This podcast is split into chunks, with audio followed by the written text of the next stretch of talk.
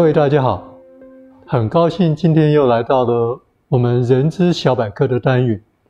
上次跟大家谈到了，在我们企业界经常用来作为绩效管理或者是绩效考核的工具之一的 KPI。那我们也谈到，从 KPI 的角度有两种不同的角度，一种是从员工个人的绩效考核的角度。另外一个是从组织的或企业的经营绩效的角度。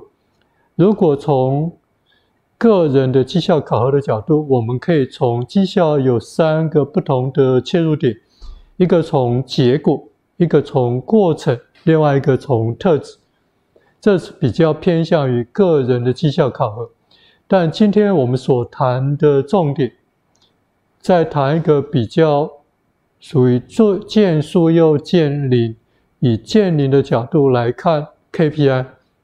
通常一般的企业在实施 KPI 的过程当中，通常会发觉一个瓶颈。最重要的问题，就像我们今天在今天白板上面所看到的，KPI 在企业或组织实施成败以及未见成效的瓶颈到底何在？这是我们今天所要探讨的重点。大家一般在谈 KPI 的时候，就会直接谈 KPI，比较不会特别强调它的英文的原文。它的英文的原文是三个英文字的组合，第一个叫 key，第二叫 performance，第三个叫 indicator。key 的重点是重要、核心跟关键。第二个 performance 当然是绩效，这个绩效可能是个人的绩效，也可能是企业或组织的经营管理绩效。第三个叫 indicator，indicator 当然指的是指标，这个 不用多做解释或说明。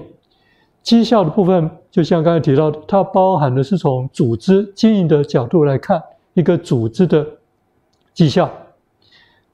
第二个是从个人的绩效考核的角度来看绩效，就像我们上次所谈的，从结果或者从过程或者从特质。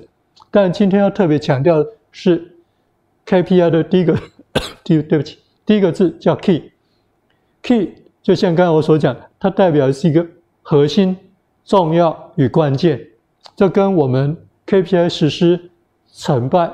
或者所遭遇的瓶颈有非常大的关系。大部分的企业在推动 KPI 失败的时候，通常一个非常重要的关键就是低估了 KPI 的复杂度，认为每个员工或每个主管当然会定 KPI，就是这两个字叫当然。但是每一个主管真的当然会定 KPI 吗？甚至每个员工当然会定 KPI 吗？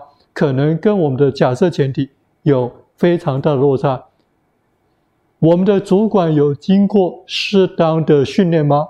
可能没有。有关 KPI 的观念，我们的员工有经过适当的 KPI 的训练吗？如何教主管跟员工去定 KPI？另外，组织对组织的经营绩效有没有定一个非常完整或全面考虑到组织全面经营绩效的一个 KPI，这个就是我们低估了 KPI 的复杂度。我们认为 KPI 人人会定，但是事实上并不是如此。第二个，我们定的指标上面是不是真的是 key 的？刚才讲核心、重要与关键。大部分的人认为 KPI 的瓶颈是在量化，但我个人认为。KPI 的瓶颈不仅仅是在量化而已，我们定了一些鸡毛蒜皮的 KPI，它根本不符合所谓重要、核心跟关键。这时候，它虽然有量化，但是值得吗？举个例子，假设我们定一个 KPI，说我们希望员工百分之百每天都可以准时上班，这个指标看起来好像是很好，但实际上。它对我们整个组织的经营绩效真的优秀吗？真的能够帮助一个组织的进步跟成长吗？第三个，我们忽略了我们的 KPI 在设定的过程当中，因为前面所讲的，第一个低估了 KPI 的复杂度，主管跟员工没有经过适当的训练，教他们如何去定正确的 KPI。第二个，我们的 KPI 基本上并没有办法符合核心、重要与关键，就定了很多鸡毛蒜皮的 KPI。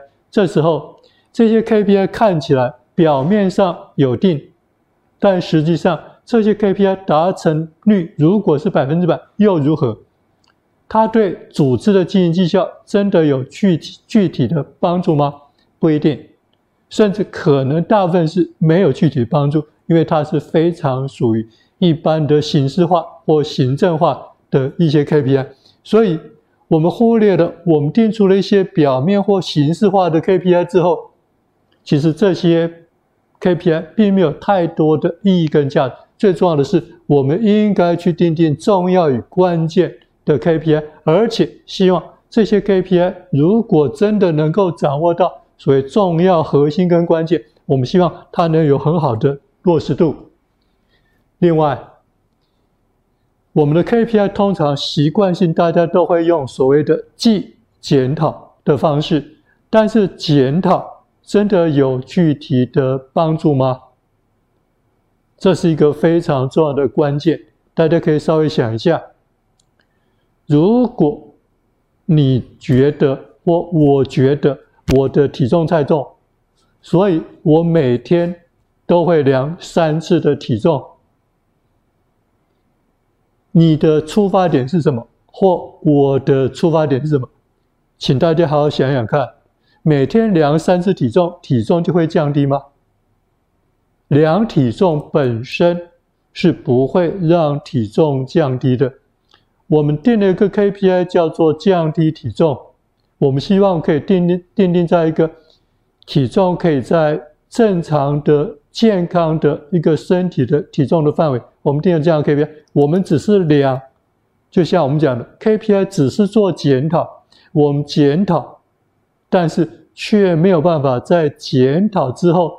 采取适当的对策，更重要的是，可能也不仅是检讨而已，而是在检讨之前，我们在执行 KPI 的过程当中，是不是能够真正的在日常的工作过程当中，能够把 KPI 跟日常的工作做结合？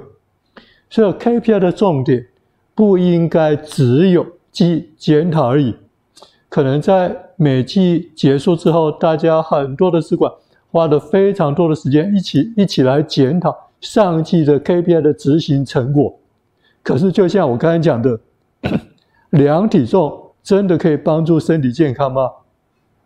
量体重基本上对身体健康是没有帮助。重要的是，当我们量完体重之后，当我们发觉我们的体重超重，我们到底会做什么事？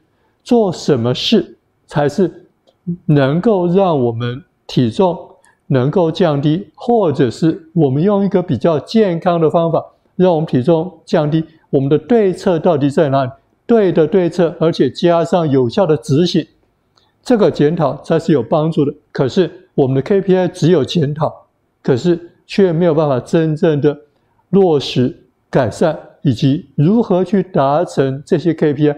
一些适当的步骤，所以说刚才已经提过，KPI 的重点是在执行，最重要的是 KPI 的执行能不能跟我们的日常工作做一个紧密的结合？但是日常的工作里面可能有很多是属于琐碎性的例行性，一些鸡毛蒜皮的工作，这些工作虽然也很重要，但是对我们来说，KPI 的最重要的关键是前面那个 key 那个字，如何去掌握重要、核心与关键的事，去定出 KPI，而且有效的加以日常的执行。最后到每季的时候，我们检视一下我们的进度跟成果。更重要的是，有有一些没有做到的，我们如何去加以改善？不是仅仅的检讨一样，就像量体重一样，量体重本身是不会对我们的健康有任何具体的帮助的。重点不是在量几次，重点是 量完之后，我们到底采取的适当的对策到底什么？所以说，在现代，我们可以在网络上面看到很多的资讯，很多人都说 KPI 不是一个好的工具，可是 KPI 的重点之所以它的实施未见成效，或者实施成败，我们真的必须好好的、仔细的去思考 KPI 未见成效、KPI 失败的关键原因到底在哪里？我们必须要能够真正的掌握。问题的根本的原因，对症下药，才能够真正的解决 KPI 的问题。如果只是在表面上的咒骂 KPI，或者是抱怨 KPI，其实对 KPI 是不会有任何帮助的。